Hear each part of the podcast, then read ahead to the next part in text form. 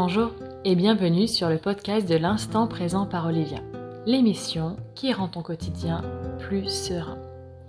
Aujourd'hui, je vais te parler des habitudes des parents zen. Et oui, ça existe. Comment font-ils tous ces parents pour être sereins au quotidien? Et pour vivre leur parentalité de façon zen?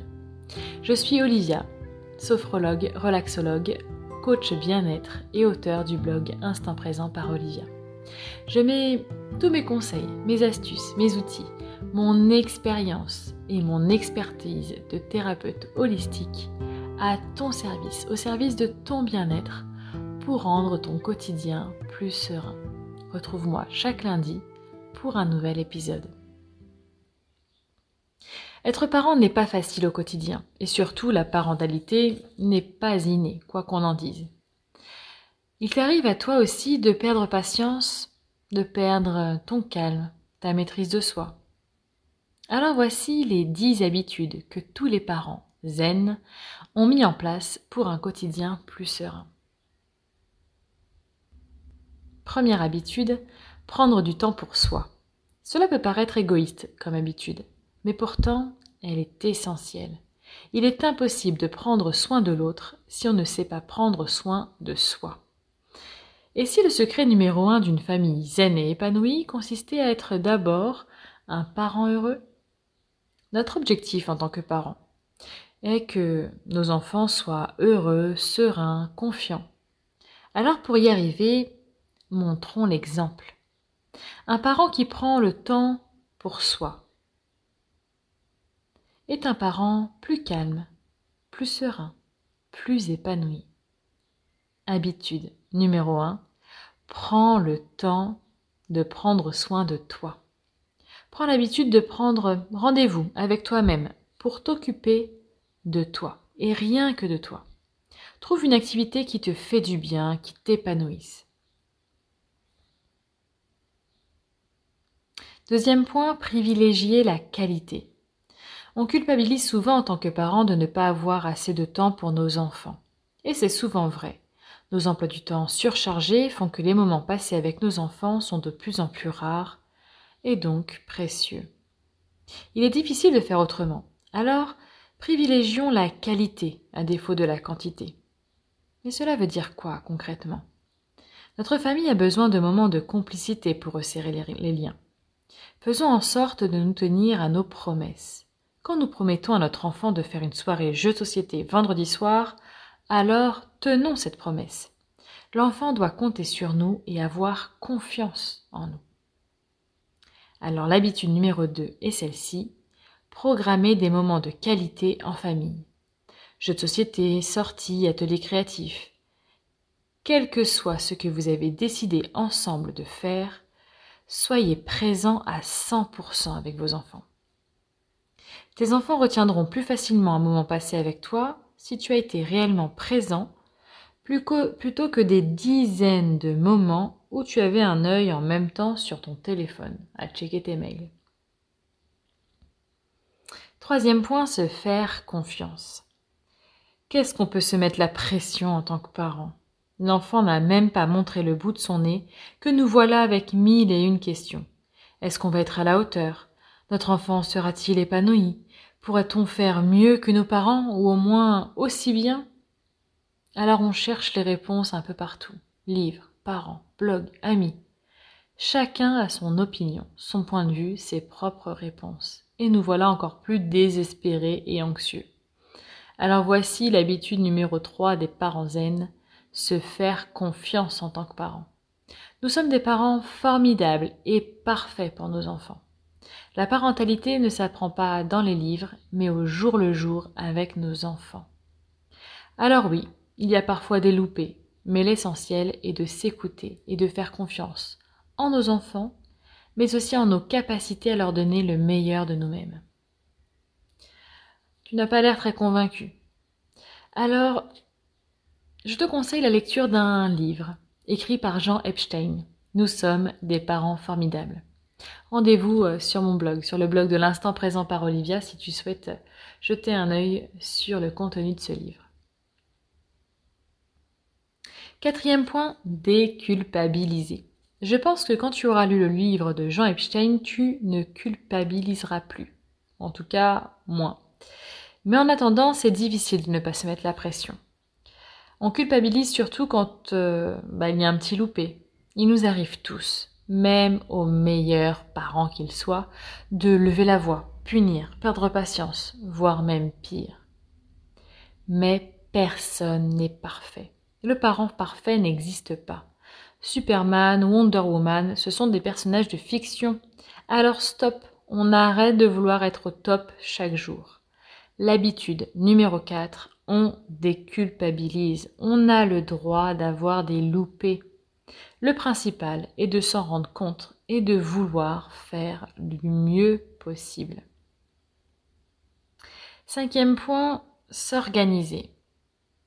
Tout comme on organise nos journées de travail entre rendez-vous extérieurs, réunions, etc. On peut organiser notre vie de famille. Et surtout, il le faut, c'est nécessaire. Entre les activités de chacun, les rendez-vous, les emplois du temps, les tâches ménagères, sans organisation, on va tout droit vers le burn-out parental.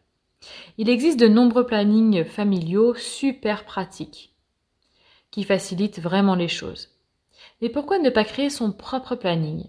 Chacun met la main à la pâte et chacun participe à la vie de la maison selon ses capacités. Habitude numéro 5. S'organiser en famille et partager les tâches. Voilà qui est essentiel pour le bon fonctionnement de la famille et la sérénité des parents. Point numéro 6. Exprimer ses émotions. Voilà une habitude valable pour tous les domaines de sa vie, que l'on soit adulte ou enfant. C'est une habitude à prendre dès le plus jeune âge. En tant que parent, on a souvent du mal à exprimer ses émotions devant nos enfants.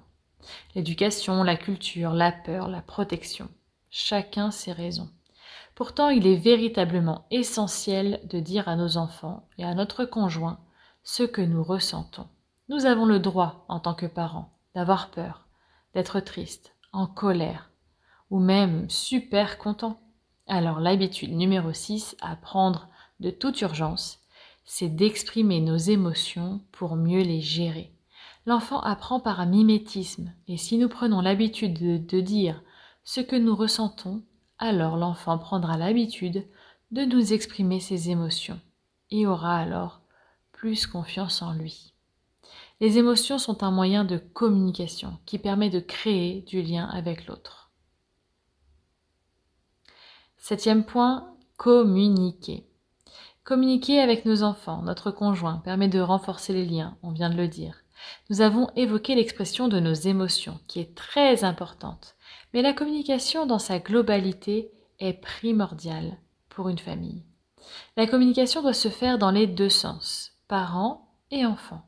L'enfant doit lui aussi avoir son temps de parole, il doit être libre de pouvoir s'exprimer librement et de donner son avis. Pour bien communiquer, il nous faut être un bon émetteur, c'est-à-dire transmettre correctement le message, mais également un bon récepteur, avoir une oreille attentive pour comprendre le message. On parle de plus en plus de communication non violente, qui est un outil très utile pour gérer le conflit, que ce soit en entreprise, à la maison, dans n'importe quelle relation. Mais il y a également la communication non verbale qu'il faut prendre en compte. Notre corps, notre posture, nos gestes, nos mimiques parlent pour nous.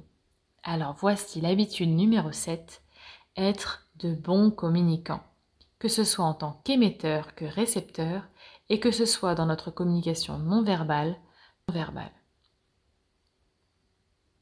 Point numéro 8, installer des routines. Nous avons évoqué l'organisation au sein de la famille. Eh bien, les routines ou rituels doivent être pris en compte dans notre organisation. Les enfants ont besoin de rituels, d'habitudes pour se sentir en sécurité. Et lorsque l'enfant se sent sécurisé tant physiquement que psychologiquement, il est plus serein. Qui dit enfant plus serein, dit parent zen. Tu vis des crises au quotidien pour dormir, manger, faire les devoirs avec les enfants?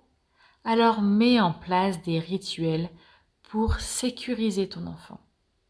Voici donc l'habitude numéro 8, mettre en place des routines pour accompagner l'enfant vers plus de sécurité et d'autonomie. Ton quotidien s'en trouvera assurément plus serein. Point numéro 9. Être moins exigeant. Nous souhaitons tous le bonheur et l'épanouissement de nos enfants. C'est un fait. Il arrive parfois que nous devenions trop exigeants avec nos enfants. Cela part très souvent d'une bonne intention, vouloir qu'ils réussissent, qu'ils s'épanouissent. Là où peut-être euh, nous avons échoué. Mais l'enfant est un être à part entière, avec ses capacités, ses rêves, ses envies. Et même si nous aimerions qu'il emprunte la voie que nous avions imaginée pour eux, ils mèneront leur vie, que ça nous plaise ou non. Cela s'appelle euh, couper le cordon. On ne fait pas des enfants pour qu'ils restent près de nous, mais pour qu'ils s'envolent vers leur propre destin. C'est pourquoi parfois c'est difficile à intégrer, mais quand on a bien compris cela, on devient plus serein. Alors voici l'habitude numéro 9, ne pas exiger que nos enfants vivent nos rêves, mais plutôt qu'ils vivent les leurs.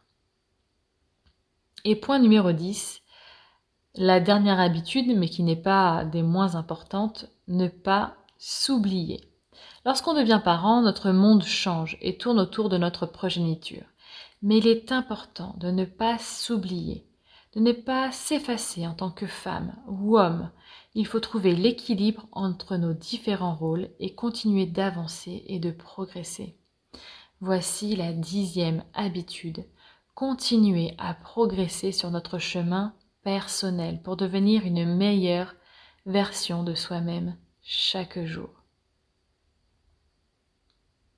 Ces habitudes sont tout aussi importantes les unes que les autres.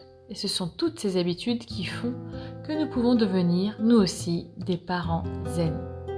Allez, laisse-moi un petit commentaire, une petite étoile pour me dire euh, si toi aussi tu mets des habitudes en place, si celles-ci te parlent et euh, feront de toi un meilleur parent, en tout cas un parent plus zen. On se retrouve très très vite pour un prochain podcast sur l'émission de l'instant présent par Olivia. En attendant, prenez bien soin de vous.